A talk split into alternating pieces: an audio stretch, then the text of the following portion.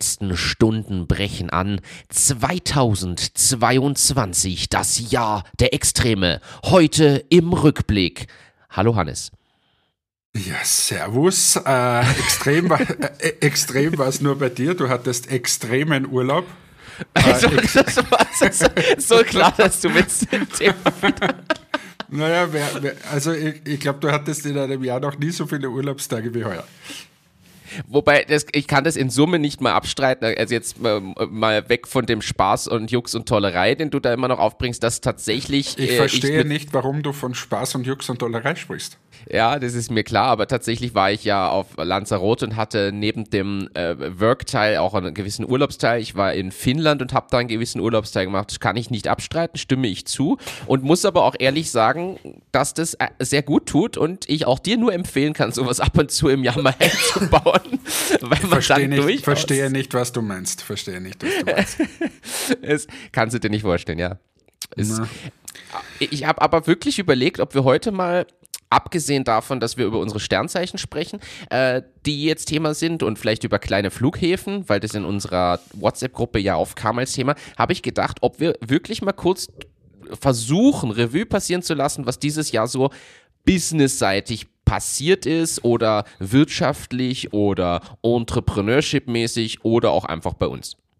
Mm, ja, fällt mir nichts mehr ein. Ich kann mich gerade noch an Weihnachten erinnern und alles andere ist schon wieder zu lange her. Und da haben wir doch aber tatsächlich, aber das ist ja ein interessantes Thema. Ich finde das nämlich gut, weil das geht mir ähnlich. Ich sag dir ehrlich, es ist so viel passiert, dass einem so ein Jahr ja irrsinnig lang vorkommt. Auf der anderen Seite ist es irrsinnig schnell vergangen und man hat nur so einzelne Gedanken. Gerade man erinnert sich ja schneller an die schwierigen und herausfordernden Sachen und weniger an die guten. Das ist ja leider ein Phänomen, was so ist. Aber ich könnte dir nicht mehr alles erzählen, was so dieses Jahr war. Also ich verstehe das voll. Also, na, aber das hat vorher vielleicht ein bisschen humoristisch geklungen, aber ich, weiß es wirklich nicht mehr. Ich habe überhaupt keine Zeit, über das nachzudenken oder zu reflektieren. Das ist mein Hauptproblem. Ich bin getrieben von einer Woche zum nächsten, am, am schlimmsten eigentlich von einem Tag zum nächsten. Und bin froh, wenn ich am selben Tag noch weiß, was ich in der Früh gemacht habe. Also das ist äh, ja einfach zu viel, glaube ich, am Ende des Tages, weil es schade ist, dass man es nicht mitkriegt. Man kriegt es dann immer irgendwie so ein bisschen mit wenn man quasi den großen Blick äh, drauf wirft, wenn man sagt, so, wo hat sich jetzt Presono grundsätzlich zum Beispiel hinentwickelt die letzten zwei Jahre, dann siehst du, boah, das ist ja ganz anders geworden wie vor zwei Jahren, aber dass es dafür halt hunderte Schritte gebraucht hat bis dorthin, äh, das vergisst du ja dazwischen. Gott sei Dank, weil sonst wirst du es nie wieder machen.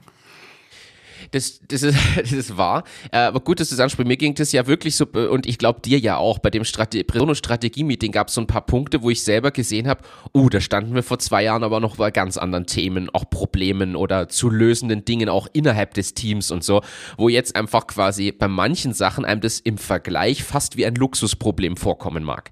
Heißt nicht, dass alles super rennt, aber weißt du, was ich meine? Dass man bestimmte Dinge fast schon eher als ein anderes Level in irgendeiner Form sieht. Und diese Erkenntnis finde ich halt schon spannend. Ja, bei Entmatics ist es auch so, weil wir sind ja jetzt gerade umgezogen und äh, das war für uns natürlich ein Riesenschritt. Auf der anderen Seite haben wir das so nebenbei jetzt quasi gemacht. Ähm, das Team musste das komplett nebenbei stemmen, das Geschäft lief weiter und so weiter. Und wenn man dann aber so bei der Weihnachtsfeier dort sitzt und, und mal so in die Runde schaut und auch sieht, wie, wie jetzt das Büro ausschaut, wie das Lager aussieht und so weiter, was man alles vorwärts gebracht hat, dann ist es schon irre. Aber im Moment kriegt man es überhaupt nicht mit. Ja, glaube ich sofort. Glaube ich sofort, weil es aber auch so vielschichtig ja bei euch ist. Es gibt auch so viele Bereiche. Ja, zu viele. Und da sieht man halt, also ich finde bei euch, ja, aber die, die ganzen Einzelbereiche spielen zu einem größeren Ganzen wiederum zusammen, ja, auch in den, also es scheinen viele kleine Einzelsachen zu sein, aber am Ende ist das große Ganze nicht nur über die Zeit, sondern auch in dem Moment ja das, was rauskommt. Und das zu überblicken, da muss man sich rausnehmen. Ja. So, ist mir nicht gelungen, weil ich war, war über die Feiertage jetzt erinnert. äh, aber vielleicht gelingt es mir die nächsten Tage mal. Ja, würdest du äh, sagen, dass das ein wichtiger Punkt ist, den man, auch wenn wir es vielleicht nicht so machen, eben wie wir es selbst empfehlen würden, würdest du jedem empfehlen, der Unternehmer, Unternehmerin oder Manager in irgendeiner Form, Entrepreneur, whatever ist, das zu tun? Ja, aber ich glaube, es braucht jetzt generell, ich meine, es sind ja gerade irrsinnig irrsinnige Zeiten, wo Veränderung drinnen ist. Und ich glaube, es braucht auch in diesem Punkt der Veränderung. Wir müssen wieder zu dem zurückkehren, dass das Wachstum einfach nichts, nicht alles ist, sondern man muss mit gewissen Sachen mal zufrieden sein und weil sonst werden wir, also man sieht ja, das Ganze ist endlich und es kann nicht immer nur nach oben gehen. Und wenn man nicht mal auch diese Auszeiten hat oder sagt, okay, es reichen mal wenige Prozentpunkte, dass man gewachsen ist und nicht immer 30, 40 Prozent äh, und bei 20 Prozent ist man schon unzufrieden. Also das sind so Dinge, glaube ich, die, die vor allem für die Nachhaltigkeit wichtig ist. Das hat natürlich jetzt wieder nichts zu tun mit die, die in zwei Jahren skalieren und, und einen Exit machen wollen. Ja, aber ich bin mir sowieso unsicher, ob das so weitergeht. Ähm, sieht man ja jetzt, also es gibt zwar große Investments, aber die kleinen zum Beispiel fallen, fallen komplett aus irgendwie und ich finde schon, dass gerade eine, eine ziemliche Korrektur vorgenommen wird am Markt. Ich glaube auch und ich glaube, das wird nächstes Jahr noch mal stärker spürbar sein. Ich denke, dass nächstes Jahr noch mal man auch mal von mehr jungen Unternehmen, Startups und Co. hört. Also aktuell ist das Beispiel jetzt gerade ganz frisch. Wir haben uns das, glaube ich, ja geschickt. Sehr schade und tut mir sehr leid. Äh, Rudy Games aus Linz, die sind ja auch so um die sieben, acht Jahre alt, ungefähr gleich alt wie quasi unsere Unternehmen. Und die haben ja quasi Brettspiele mit interaktiven Tablet-Sachen kombiniert und das über Jahre auch erfolgreich scheinbar betrieben eigentlich und sind jetzt kürzlich, mussten sie quasi schließen. Mhm. Und solche Beispiele werden wahrscheinlich noch mehr werden nächstes Jahr, nämlich auch Firmen, die man dann kennt. Also es gibt eine Menge Startups, die kennen wir einfach nicht, weil sie nicht in unseren Branchen liegen oder zu weit weg sind von der lokalen Ansiedlung her oder und so weiter. Aber ich glaube, es wird noch mehr geben, die man einfach kennt. Ja, ich meine, die Marktvoraussetzungen sind einfach wirklich sehr, sehr, sehr schwierig gerade. Ähm, aber ja, nicht absolut. nur das, sondern ich, aber grundsätzlich, äh, ich glaube, es ist wichtig, mal, mal die, dieses Wachstum auf Teufel komm raus zu beenden, das funktioniert einfach nicht. Und da, da die Rahmenbedingungen dazu sind in Wahrheit bei uns auch nicht gegeben. Ähm, also wenn man ganz ehrlich ist, es gibt einfach keine Investmentkultur in Österreich. Ähm, und darum wird man es wahrscheinlich eher bootstrapping-mäßig machen müssen, weil es einfach äh, anders nicht geht. Und wenn du ein Softwareunternehmen hast, äh, wo es theoretisch, wo die Post abgehen könnte, dann ist Österreich einfach der falsche Platz.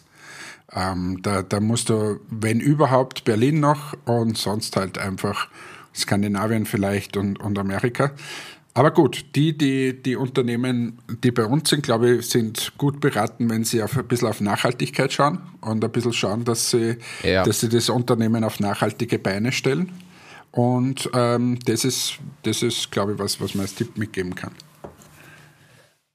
Guter, und, guter Punkt. Und in dem Punkt vielleicht noch, um das abzuschließen, und in dem Punkt äh, auch noch äh, dieses Rückblicken ist dann halt schon wichtig, weil man muss dann schon immer schauen, hey, das habe ich jetzt geschaffen, jetzt ist mein Unternehmen vielleicht unter Anführungsstrichen nur um fünf bis zehn Prozent gewachsen, ja. aber das ist habe ich hier geschaffen, das, das ist so meins und so weiter. Ah, da kann man ja stolz drauf sein und nicht immer nur, weißt du, hast nur fünf oder zehn Prozent Wachstum, was ist mit dir los? Also äh, gerade in Zeiten wie diesen, glaube ich, muss man froh sein, wenn man überlebt und ähm, und, und äh, einfach stolz auch sein, wenn man wächst und wenn man das weiterentwickelt, das Unternehmen. Das ist nicht selbstverständlich.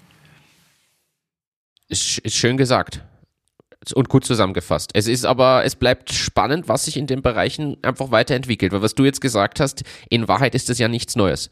Wenn wir ganz ehrlich sind. Eigentlich. Nein, aber ich gebe dir ein Beispiel. Ich gebe dir ein Beispiel von, von uns jetzt. Äh, aus dem Nähkästchen geplaudert. Ja. Ich muss ja ein Budget erstellen. So, in dieses Budget muss ich reingeben irgendwelche Einnahmen und irgendwelche Ausgaben. So, jetzt gebe ich die Einnahmen natürlich, Wachstum, Wachstum, Wachstum, ist ja bei uns auch wichtig, gebe ich rein und dann habe ich, äh, teilweise muss ich das schon vorher machen, weil die Jahresgespräche, die ich so habe, äh, teilweise später sind. So. Und äh, gut, dann, dann ratet man in Wahrheit oder mit der Erfahrung schaut man halt, wie kann das nächstes Jahr sein. So, und dann sitzt du dich äh, zu einem, einem sehr namhaften Retailer, wo ich jetzt den Namen aber nicht sage. Und die sagen, sie haben überhaupt keine Ahnung. Sie haben null Ahnung, wie es nächstes Jahr wird, weil sie einfach nichts mehr vorhersagen können. Die haben, äh, wenn du das vergleichst, die letzten äh, Jahre oder vor Corona vor allem, konnten die dir ganz genau sagen, hey, ich mache jetzt diese Werbegeschichte, dann wird das passieren, wir werden um so viel Prozent wachsen und so weiter. Das konnten sie extrem gut einschätzen. Ja. In diesem Fall sagen sie mir, sie haben überhaupt keine Ahnung. Sie wissen es nicht. Das kann nach oben gehen, das kann nach unten gehen. Das, sie, sie machen Aktionen, die funktionieren sensationell. Sie machen Aktionen, die funktionieren überhaupt nicht. Sie wissen einfach nicht mehr warum. Was ist jetzt die Konklusion? Es ändert sich einfach das Kaufverhalten extrem stark. Das ist das eine. Das an, also, und das hat sich mit Corona geändert, ändert sich aber jetzt auch. Das zweite ist, es gibt ein sehr sprunghaftes Verhalten äh, zum Optimismus und Pessimismus. Das heißt, einmal sage ich, ah, nächstes Jahr wird toll und dann äh, höre ich wieder sieben Nachrichten mit Energiekrise und sonst was. Da sage ich, oh mein Gott, das wird ganz schlimm. Und man ist so hin und her gerissen und dann gibst du Geld aus und mal gibst du kein Geld aus. Und so weiter und so weiter. Die Liste wird sich sehr lange fortsetzen lassen. Und das, glaube ich, ist brutalst, was da gerade passiert. Und das macht die Einschätzung, Prognose und so weiter so schwer. Und gleichzeitig auch quasi das Unternehmen aufstellen für diese Phasen ist mindestens genauso schwer. Ja, ich glaube, in, in, vielen Branchen ist es absolut so und wird auch nicht leichter in absehbarer Zeit, oder? Nein, ich glaube einfach, dass wir mit, also im größeren Ganzen, glaube ich, sind wir mitten in einer Transformation auf vielen Ebenen. Das eine ist, kann jetzt nur von uns eben reden und Handel. Ich habe sehe quasi in den Handel und in den Dienstleistungssektor. Und de, de, das Kaufverhalten der Menschen ändert sich massiv. Ja. Ähm, es geht immer mehr hin zu digital. Das muss man sagen. Aber es ist zum Beispiel bei den Händlern, wenn du den, den Retailern mit denen sprichst, das sind nur ganz wenige Prozent, was die mit online machen. Also das ist jetzt nicht so, dass man sagt, ja, die machen schon 20, 25 Prozent mit online. Das ist im einstelligen Bereich meistens und sehr niedrig einstelliger Bereich. Aber trotzdem ist dort quasi, sehen Sie die Veränderungen hin, immer mehr hin zu diesen digitalen äh, äh, Geschäftsmodellen. Ja. Das ist das eine. Das Zweite ist, dass sich, glaube ich, grundsätzlich das Wertekonstrukt extrem verschiebt. Weil wir, wenn man jetzt von Österreich ausgeht, wir haben wahnsinnig viele ältere Menschen, die kommen jetzt in Rente oder in Pension. Und da ist vielleicht der Konsum gar nicht mehr so im Vordergrund und so weiter und haben aber sehr viele junge Menschen, die auf andere ähm, Werte oder die, die, die, denen ist was anderes wichtig beim Einkaufen siehe Nachhaltigkeit, siehe was auch immer. Ja, ja. Und ich glaube, da gibt es eine massive Verschiebung jetzt gerade. Also die, wenn, wenn Leute aus dem Berufsleben ausscheiden zu Hunderttausenden und dann quasi in Pension sind und vielleicht auch nicht mehr das Geld zur Verfügung haben wie vorher und auch die Werte sich verschieben, weil sie sagen, na, da mache ich lieber was mit meinen Enkel zum Beispiel oder so und nicht mehr so in diesem argen Konsum sind. Und auf der anderen Seite hast du jetzt unsere Generationen, die einfach ähm, anderes erwarten von einem gewissen Konsum. Und wenn du bei uns eine Generation nach hinten gehst, ist es ja noch viel schlimmer. Die sagen, für was brauche ich überhaupt ein Auto zum Beispiel? Weil das brauche ich ja gar nicht mehr. Oder das kann ich mir ausborgen, wenn ich es brauche. Oder für was baue ich mir heute noch ein Haus, ist sowieso zu teuer. Und, und, und. Also, weißt, ich glaube, da, da verschieben sich gerade massiv die Themen des Konsums. Und äh, das können wir gar nicht so greifen. In das Ganze fährt dann die Digitalisierung rein. Und dann zu dem Ganzen kommen extrem viele Krisen. Dass du halt auf einmal für Energie so viel zahlst, dass dir für, für andere Dinge viel weniger Geld übrig bleibt. Und das, das ist, glaube ich, schon extrem, ein extremes Spannungsfeld, in dem wir uns da alle bewegen. Ja, und eine also zum Beispiel Kombination von äh, Handwerker. Ja. Na, nehmen wir mal einen Handwerker weil weil es ja immer heißt, der Handwerker braucht man die ganze Zeit und so weiter und die, die können sich ja nicht mehr erwehren vor lauter Aufträgen. Ich gebe jetzt mal ein paar Beispiele aus meiner jüngsten Vergangenheit. Ich war, ich glaube, ich habe es hier nicht erzählt ähm, im Podcast. Und zwar war ich bei einer so Einweihungsfeier von dem Haus und da hat mir einer erzählt, der Baumeister, also nicht unsere, sondern ein anderer, macht normalerweise 250, ah, na, 200 Einfamilienhäuser ja. mit 150 Schwimmbädern. Und ähm, nächstes Jahr hat er 15, glaube ich. Also da siehst du, wie dieser Markt einbricht, das ist mal das eine. Aber was da alles dranhängt. Und wenn ich jetzt von mir ausgehe, ich wollte meine Photovoltaikanlage aufs Dach geben und frage den Handwerker, den Elektriker, ob er überhaupt mal vorbeikommt. Der kommt monatelang nicht, weil er sagt, ja, hat eh so viele Aufträge, dann ist er hier, dann macht er ein Angebot von über 60.000 Euro, was sich in 1000 Jahren nicht rechnen würde.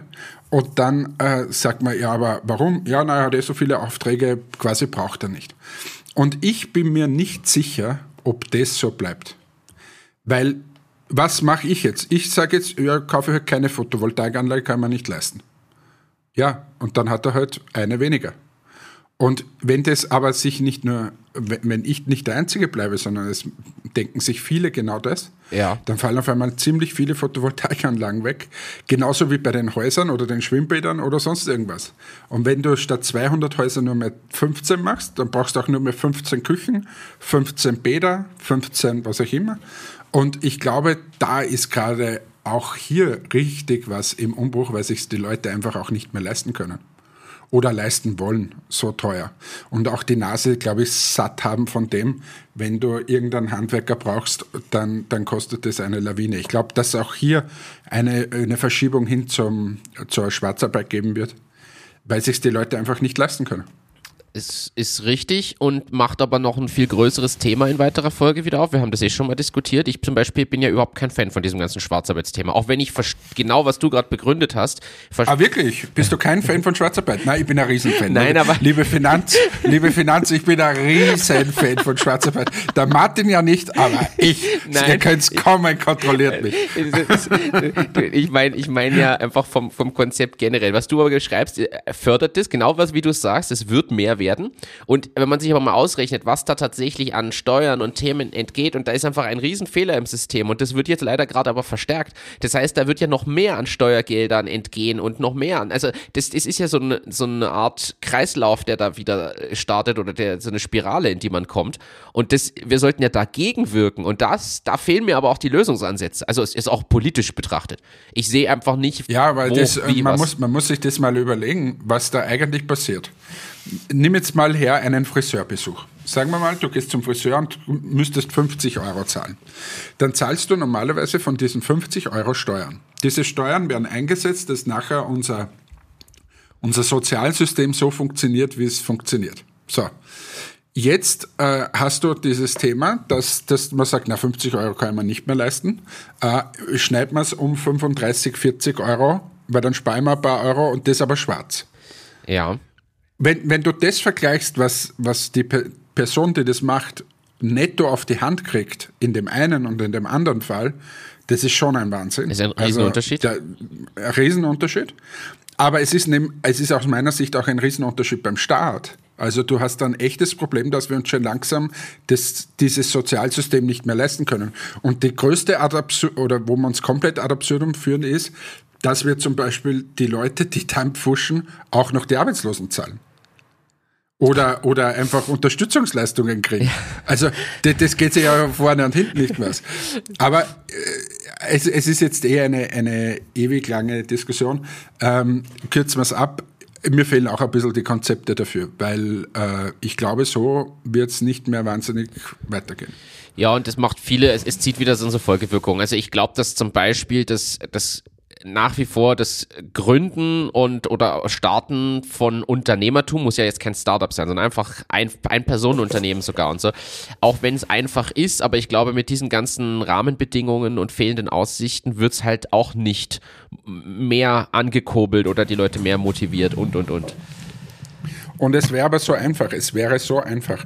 Jetzt geh mal her und sag, du zahlst keine Lohnnebenkosten äh, die ersten fünf Jahre für die ersten zehn Mitarbeiter. Oder irgend sowas. Ja, äh, ja aber, aber das ist, wenn du dir mal überlegst, wann wir am meisten bluten sozusagen im Jahr. äh, das sind schon die größten Themen. Ja, da beziehungsweise auch andere Förderansätze generell, auch für Unternehmen, nicht nur in der Startphase, sondern dass man auch sagt, okay, du bist in der und der Größenphase, hast die und die Entwicklung und dass es da einfach noch über, über einen längeren Zeitraum oder zu einem beliebigen Zeitpunkt nochmal Möglichkeiten gibt. Solche. Ja, da musst du, da muss zum Beispiel auch, was auch hergehört, ist einfach leichter Zugang zu Geld. Ja. Also schau dir das mal an, was du für Sicherheiten bei Banken mittlerweile hergeben musst.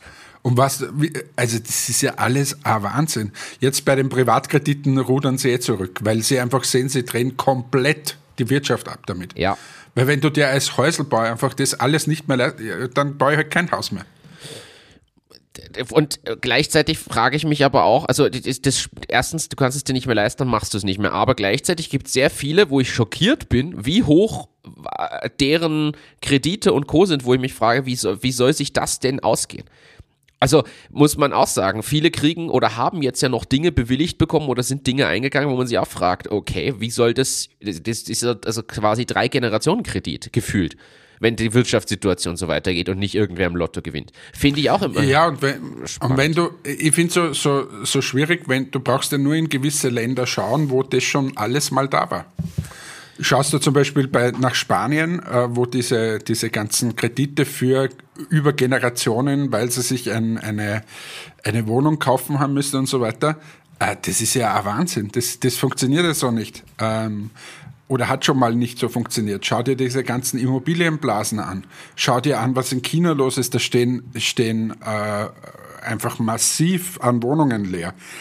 Und, und, und, und. Also es soll jetzt nicht der Podcast werden, wo wir die düsteren Aussichten haben, aber irgendwie super rosig ist es auch gerade nicht.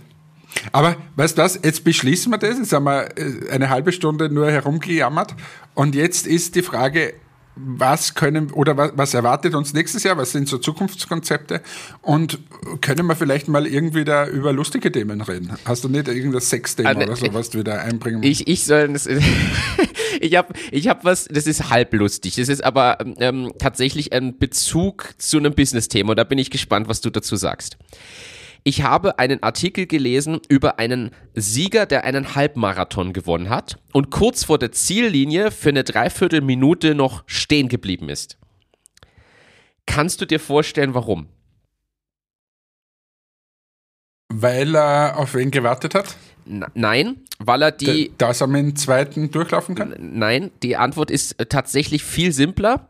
Er hat seine eigene Bestleistung, nämlich die vom Vorjahr, um fast eine Minute unterboten und wollte, und es gibt Preisgeld für den Sieg des Marathons. Und er hat es quasi gewartet, so dass er es nur noch um 10 Sekunden unterbietet, damit er nächstes Jahr das wiederum unterbieten kann und das Preisgeld absandt. Das ist typisch, wie, wie Sales-Mitarbeiter agieren. Das, und das wäre das wär jetzt lustigerweise genau mein Bezug, den ich herstelle. Ich habe mir gedacht, wie ist denn das? Ist das nicht dieselbe Strategie, wie im Sales agiert wird oder auch gegen, im Berichtswesen gegenüber externen und Investoren und so? Man setzt sich bestimmte Ziele und wenn man merkt, man unterbietet oder überbietet sie zu extrem, dass man dann sagt, na, da korrigier man Zahlen oder nehm irgendeine Unterschrift ins nächste Jahr mit oder irgendwelche Themen. Es ist doch dasselbe Prinzip. Ja. Ja, bei uns leider nicht, aber grundsätzlich. Ja, bei uns auch nicht. Äh, es wäre so ein Prinzip.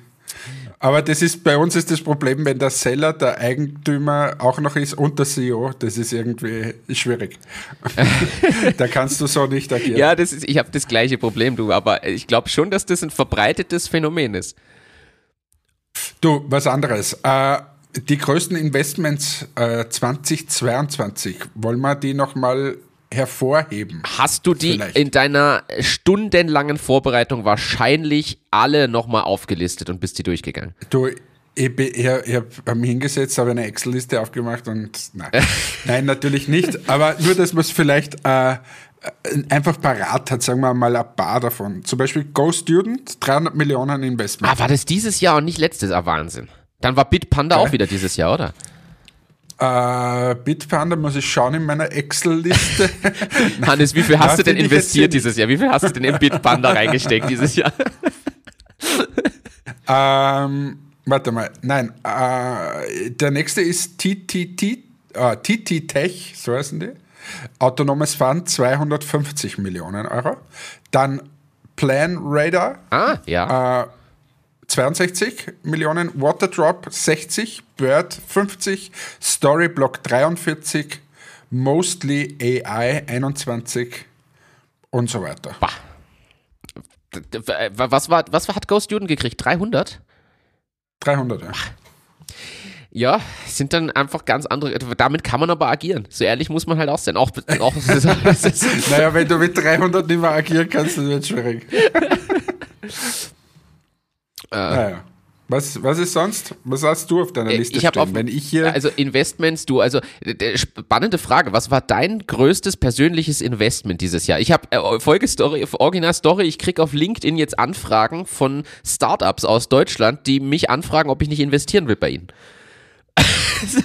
fand ich witzig, fand ich schön. Mein größtes Investment heißt nach wie vor Anna, ist sieben, sieben Jahre braucht ziemlich viel. Ist, ist da exponentielles Nein. Wachstum absehbar? da, das, aber es ist gleichzeitig auch mein bestes Investment. Schön. Äh, ja, na, ich investiere natürlich nicht in Unternehmen oder nur ganz wenig, ähm, und, äh, sondern nur in mein eigenes. Und zwar das größte Investment ist sicher meine Zeit, die ich hier äh, investiere in die ganzen Beteiligungen. Und ähm, ja, weil Geld habe ich nicht, aber Zeit habe ich. Wie du ja weißt. Unheimlich viel. Deshalb tun wir uns auch mal so leicht, Aufnahmeslots zu finden, wo wir beide können. Ja, finde ich immer eine schöne Antwort. Ich muss dir ehrlich sagen, äh, so habe ich es nicht betrachtet, aber das ist wahrscheinlich die richtigste Antwort, die jeder von uns geben kann. Also finde ich nicht. Äh, aber ich habe tatsächlich was äh, hier noch draufstehen, ähm, was ein bisschen lustig ist. Bin ich drauf gestoßen, äh, ich glaube sogar durch einen Podcast. Wir reden heute ja immer über Datenschutz. Ich, äh, sagst, jetzt meine, sagst jetzt dann gleich meine Telefonnummer durch. ich wollte mal sagen, also ruft an 0600 6 mal die 6, 6 mal die 6. Nein, aber ist dir jetzt nicht aufgefallen, also mag es nicht etwas übertrieben sein. Wir haben, als ich Kind war, gab so dicke Bücher in Gelb mit vielen Seiten und da standen Namen, Telefonnummern und teilweise Adressen drin von gefühlt jedem in der Stadt. Also von jedem. Ja, die sind, die, die sind überall aufgelegt. Ja, die waren gratis, die, die hast du auch gekriegt, wenn du sie gar nicht wolltest. Und du standst da auch drin, einfach so. Du musstest eher was tun, damit du nicht mehr drin stehst. Und ich habe mir so gedacht, oh, also erste Frage natürlich, war das wirklich gut? Aber andererseits denke ich mir, sind wir nicht vielleicht ein bisschen äh, beim Thema Overcorrection heutzutage, beim Thema Datenschutz und machen einfach uns vielleicht ein bisschen zu viel Gedanken bei manchen Anwendungsfällen und Themen? Na, Glaube ich nicht. Nein, es, war ganz wichtig, dieses Thema Datenschutz, weil wir haben ja nichts, äh, zu viel Bürokratie bei uns, finde ich. Und äh, da kann man ruhig noch eins drauflegen. Ja, aber. Aber hast du, äh, das ist eher eine Frage, hast du eigentlich jemals schon, bitte nicht, liebe Leute da draußen, aber hast du schon mal eine Anfrage gekriegt, dass du alle Daten zu einer Person herausgeben musst? Ähm, nein. Nein, habe ich noch nicht. Ich habe nur eine Anfrage bei Matthias Aumann ja selber mal gestellt. Das habe ich ja in dem Podcast sogar erzählt. Bekommen habe ich Und hast du es gekriegt? Ja, äh, aber war sehr überschaubar und ich wette, dass das nicht alles ist, was die in ihrem CRM drin haben. Sie haben halt zusammengestellt, was ist, aber das war quasi nichts. Und ich bezweifle, dass das alles ist, aber ja, was, was, was stand da drin? Naja, mein Name, meine Adresse, dann welche drei Newsletter ich habe und wann ich das quasi angemeldet habe, dass ich das will. Und die Telefonnummer. Okay. Aber sie, was sie mir nicht rausgegeben haben, sind die Infos, die sie sich hundertprozentig im CRM notiert haben, die sie am Telefon zusätzlich bekommen haben und und und. Also ich glaube, dass das nicht vollständig war. Ja, äh, gleichzeitig, was ich schon habe. Aber das ist eher eine Frage, ja? wie, wie kannst du das jetzt nachweisen oder wer muss das nachweisen? Ja, ich glaube, ich müsste vor Gericht gehen, wenn ich die Vermutung hätte. Und dann müssen, wird da äh, wahrscheinlich ein Datenschutzbeauftragter, ein neutraler, hingeschickt, um das einzusehen oder zu prüfen. Oder die versichern an Eides Stadt irgendwas. Ich habe keine Ahnung. Aber seither rufen sie mich lustigerweise nicht mehr an. so. es hat komplett aufgehört seit dieser Anfrage.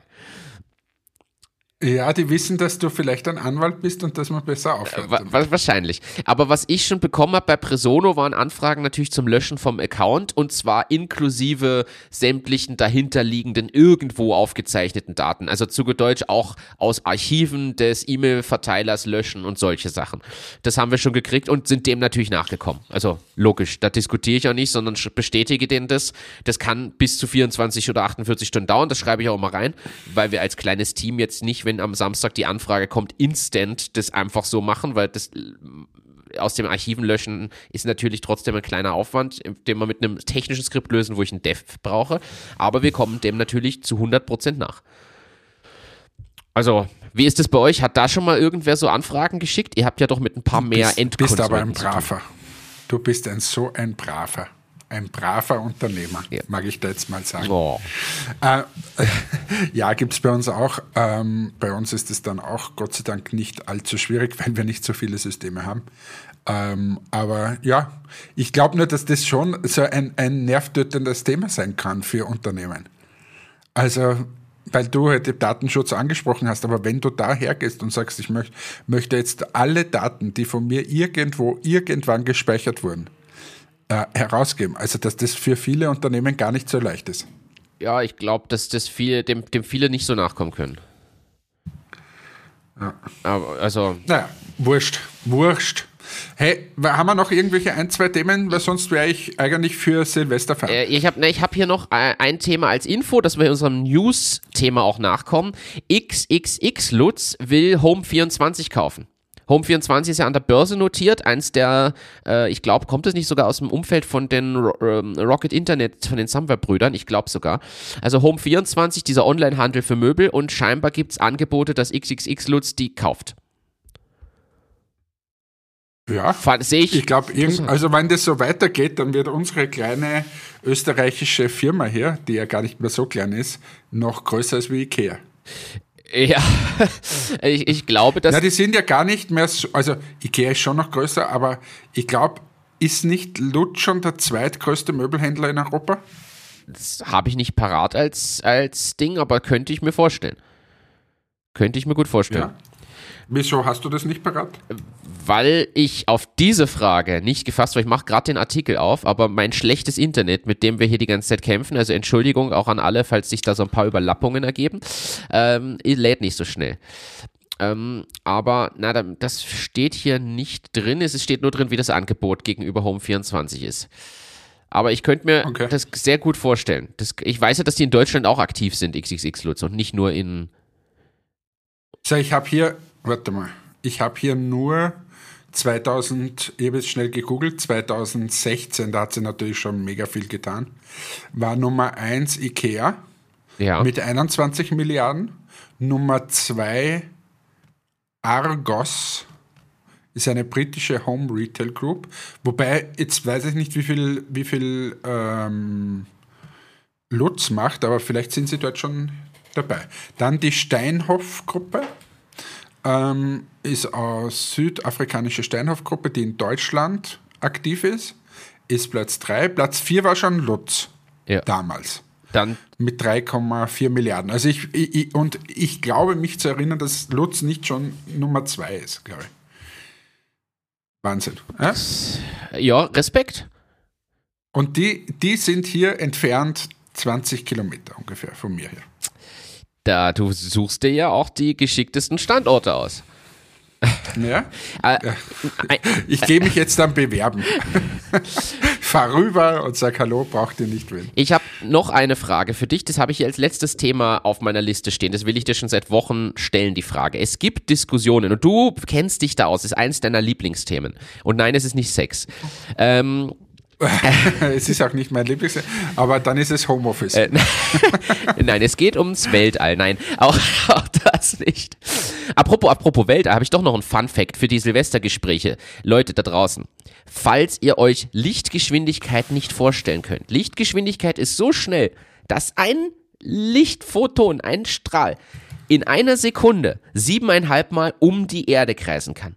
Das ist Lichtgeschwindigkeit. So, ähm, aber das ist was anderes. Kannst du jetzt noch, haben wir das schon mal gemacht, kannst du jetzt noch bitte erklären, ähm, wie, wie ähm, der Blitz und Donner, weißt du? Das haben wir schon mal gemacht. Das, das, haben wir schon mal, das haben wir schon mal gemacht. Lichtgeschwindigkeit versus Schallgeschwindigkeit.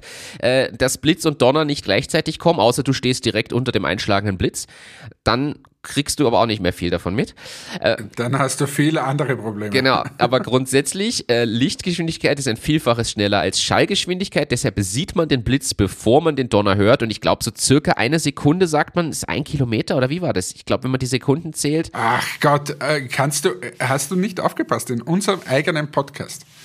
Schallgeschwindigkeit macht ungefähr 300 Meter pro Sekunde, 333 oder 334 Meter pro genau. Sekunde, glaube ich, sind es. Und äh, das heißt, ähm, man zählt 1, 2, 3 und dann ist es ein Kilometer. Ah, so rum. Was war aber bei 300 irgendwas 1000 sind, ist äh, Meter pro Sekunde ist Lichtgeschwindigkeit. Ja, Lichtgeschwindigkeit ist einfach gleich da, so, weil, weil sonst würdest du das nicht mal sehen. Ist richtig, aber es ist nämlich 1,1 Milliarden Kilometer pro Stunde. Das weiß ich, weil ich gerade ein aber, aber das, das Buch lese. Das, das, weißt, weißt was, was mir aufgefallen ist? Du warst mal eine Zeit lang eher so der Physiker, möchte ich fast sagen, kurz vor dem Nobelpreis. aber in letzter Zeit hast du das ein bisschen aufgehört. Warum eigentlich? Weil, weil du das nicht gut fandest, dass ich immer so viel übers Weltall gebracht habe. Ich lese die Artikel nach wie vor. Na, Nein, nee, ich habe hab das nicht, nicht gut gefunden. Ich fand es etwas komisch, dass du hier auf einmal der, der, der äh, Virologe wirst. Also, na, so Virologe quasi. wollte ich nie werden. Virologe wollte ich nicht werden. Äh, aber es gibt ne, dann, dann, dann noch ein anderes Thema dazu.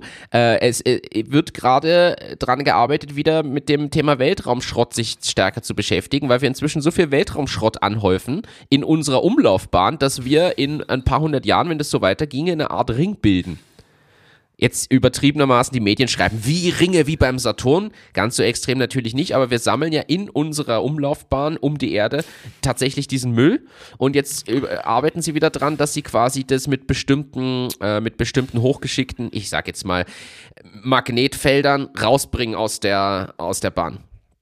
Dass die wegkommen und den Rest des Alls vermüllen und nicht unsere Umlaufbahn. Da, könnte, da könntest du ja ein Recyclingunternehmen aufmachen. Äh, könnte man mit einem Netz rausfahren und ein bisschen was einsammeln. Und dann bringt man es zum Altmetallhändler und kriegt Geld dafür.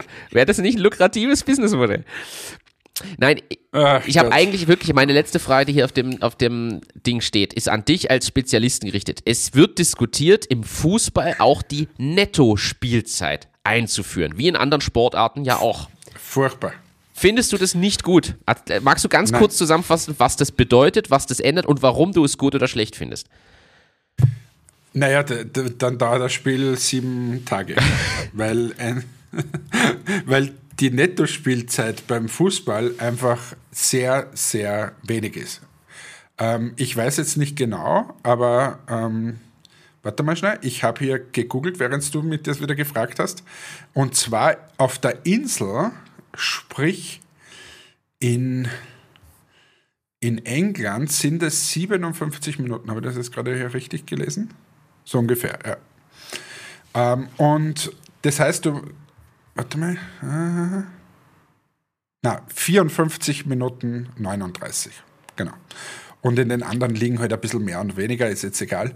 Ähm, aber stell dir das vor, und dann halt noch, dass du auf 90 Minuten kommst, du brauchst quasi fast nicht ganz, aber zweimal eine Spielzeit, dann wären mir die Spiele zu lang. Wenn du da ein Champions League-Spiel um 9 Uhr am Abend beginnst und normalerweise ist es dann kurz vor 11 vorbei, sitzt du dann bis eins in der Nacht. Darum will ich das nicht. Ver Verstehe ich. Das ist zu Silvester super, aber sonst nicht. Ich finde das gerade äh, erschreckend. Ich hätte nicht gedacht, dass es nur 54 Minuten sind. Ich hätte gedacht, dass wir da irgendwo bei, keine Ahnung, 75 bis 80 sind und habe mir gedacht, naja, dann macht es doch. Nein, nein, nein, nein, nein, nein. Das ist heftig. Das ist heftig. Ha, habe ich, hab ich gewusst. Meine letzte Frage an dich. Äh, Raclette oder Fondue? Raclette. Okay, warum? Kannst du es mir begründen wieder? Äh, ja, weil ich das mag, im, in den Pfännchen mir meine eigenen Sachen zusammenstellen zu können und die ich so kombinieren mag. Auch wenn mich manche Leute schief angucken, was ich da wie kombiniere, aber ich mag das und dann ist der Käse ohnehin drüber und das finde ich, das ich einfach besser. Ähm, wobei bei Fondue gibt es ja, glaube ich, zwei Varianten. Es gibt ja Leute, die hängen da irgendwas in kochende Brühe und dann gibt es Leute, die hängen was in heißen Käse. Ähm, ich kenne nur dieses heiße mit heißem Käse, aber ich mag Raclette deshalb mehr, weil ich es mir selbst kombiniere und außerdem Außerdem. Boah, da waren so viele Fehler drinnen in, in einem Satz. Oh das ist ja Wahnsinn. Erstens, Brühe ist gleich Suppe. Zweitens, hängen die das in Suppe oder in Fett. Ah, so rum. Und das andere ist Käsefondue oder Schokoladenfondue, wenn du schon alle jetzt da aufzählst. Schokofondue finde ich ähm, gut. Ja, also, aber Käsefondue ist ja wieder was ganz was anderes. Da, da dunkst du Brot ein, normalerweise. Ähm, was wollte ich jetzt eigentlich erzählen? Jedenfalls das. Und ich, letzte Frage, und dann gehen wir bitte endlich äh, Silvester feiern. Was gibt es bei dir alles beim Raclette? Was liegt da so oben? Was kommt unten in die Pfännchen hinein? Ähm, gib da einen kleinen Einblick, weil ich glaube, das ist auch ganz unterschiedlich in unserer Zuhörerschaft. Und dann verabschiede ich mich jetzt aber gleich. Bei mir gibt es heuer zu Silvester auch wieder gutes Raclette. Ich mag es, wenn unten der Käse so leicht schon bräunlich wird, also so leicht kross drunter, vielleicht ein paar Maiskörnchen, bisschen Speck und so. Mm, das mag ich gerne. Und oben auf dem Stein, da lege ich mir heuer ein schönes Rinderfilet. In diesem Sinne wünsche ich allen einen guten Rutsch, alles Gute im neuen Jahr. Ich freue mich auf die nächsten 140 Folgen. Und du, lieber Martin, erklärst uns jetzt, was so richtig drauf gehört bei seinem guten deutschen äh, Raclette. In diesem Sinne, tschüss, ciao, baba, euer Hannes. Danke für den Einblick, Hannes. Du hast jetzt schon vorgegriffen. Ich hätte dich nämlich auch gefragt. Bei mir kommt obendrauf meist ein gutes Rinderfilet, ab und zu auch ein bisschen Pute oder je nachdem, mit wem man raclettet. Manche wünschen sich unbedingt Würste. Ich brauche sie nicht zwingend, aber Rind ist das Schönste für mich und ein bisschen Gemüse, also auch Zucchini oder ich mache Raclette in zwei Tagen und habe schon ein bisschen eingekauft. Für mich auch, du wirst jetzt gleich die Nase rümpfen, Halloumi obendrauf. Unten in die Pfanne kommt dann Mais, es kommen Pilze, also Schwammer rein. Käse natürlich, wobei kommt drauf an, was für welchen. Ich persönlich bevorzuge Gouda oder Butterkäse. Ansonsten kann ich mir auch, es kommt auch Paprika mit rein, Tomate in so, so geachtelt oder geviertelt ähm, in kleinen Stückchen mit rein. Und ja, eigentlich, das sind so meine Favorites. Ich mag Ananas nicht warm, dementsprechend lasse ich sowas sein. Zucchini könnte noch rein, aber die brate ich lieber oben an. Ja, das ist es eigentlich. Dazu gehört eine gute Knoblauchsoße. Mmh, und dann schmeckt das. In diesem Sinne, euch allen einen guten Start ins neue Jahr. Hannes, es hat mich gefreut. Das war Folge 140 und jetzt zwinge ich dich wahrscheinlich gleich nochmal was zu sagen, aber es hat mich sehr gefreut, trotz auch der zeitlichen Höhen und Tiefen. Ich nehme mir für 23 vor, dass wir das wirklich wieder mehr live schaffen äh, ohne ganzen Urlaube, wie du sie nennst, und wir das regelmäßig und mit wieder etwas mehr Vorbereitung hinbekommen. Ich sage trotzdem Danke für die vielen schönen Stunden. Danke an alle da draußen fürs Einschalten. Wir freuen uns immer über Empfehlungen, über Feedback, über Anregungen und Diskussionen. Habt einen guten Jahresausklang und einen guten Start. Danke an dich, Hannes, und ich freue mich, wenn wir uns im neuen Jahr dann hier wieder hören.